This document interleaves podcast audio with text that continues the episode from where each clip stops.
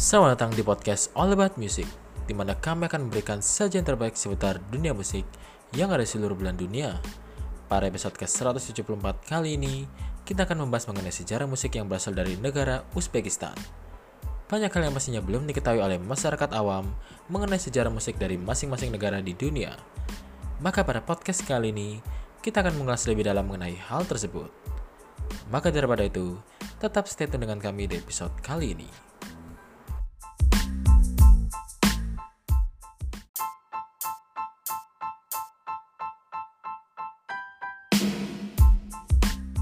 Musik Uzbekistan telah mencerminkan beragam pengaruh yang telah membentuk negara tersebut. Ini sangat mirip dengan musik Timur Tengah dan dicirikan oleh ritme dan meter yang rumit. Karena sejarah panjang musik di negara tersebut, banyaknya variasi gaya musik dan alat musik, Uzbekistan sering dianggap sebagai salah satu negara paling beragam secara musik di Asia Tengah. Musik yang sekarang menjadi Uzbekistan memiliki sejarah yang sangat panjang dan kaya. Sas makam gaya musik klasik Asia Tengah diyakini muncul di kota Bukhara dan Samarkand pada akhir abad ke-16. Istilah Samarkand diterjemahkan sebagai enam makam dan mengacu pada struktur musik dengan enam bagian dalam musik dalam mode musik yang berbeda, mirip dengan musik tradisional Persia klasik. Selingan puisi sufi yang diucapkan mengganggu musik, biasanya dimulai dengan nada rendah dan secara bertahap naik ke klimaks sebelum menenangkan kembali ke nada awal. Setelah Turkestan menjadi bagian dari Kekaisaran Rusia pada abad ke-19, upaya pertama dilakukan untuk merekam melodi nasional Turkestan. Musisi Rusia membantu melestarikan melodi ini dengan memperkenalkan notasi musik di wilayah tersebut.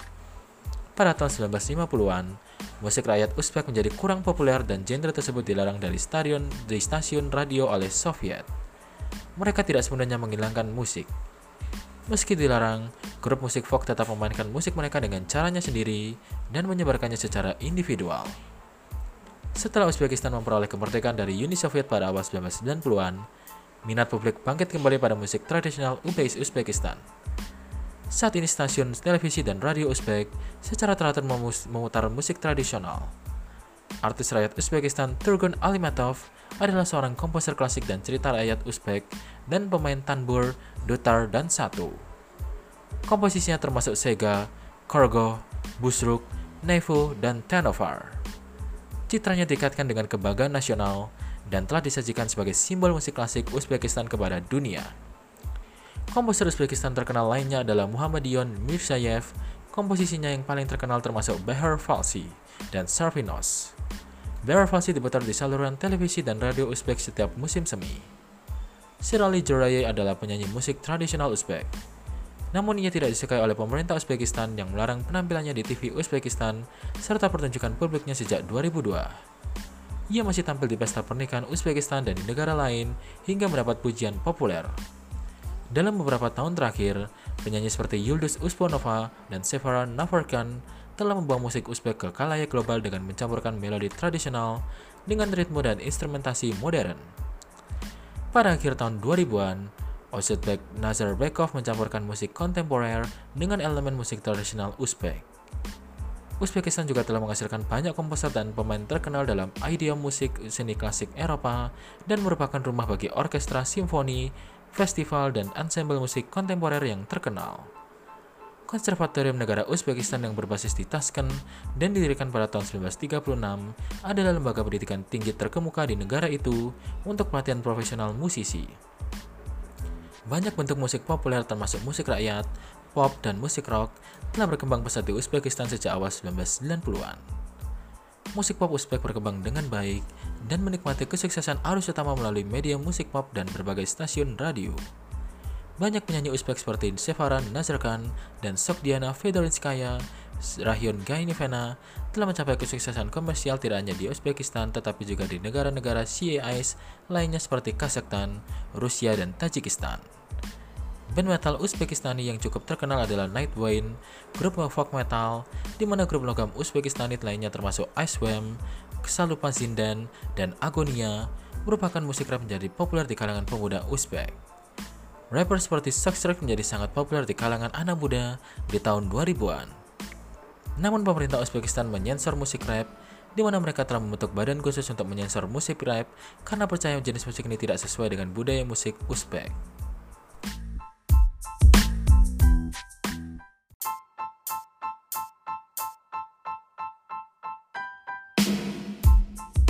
Baik itu yang bisa kami berikan mengenai sejarah musik negara Uzbekistan.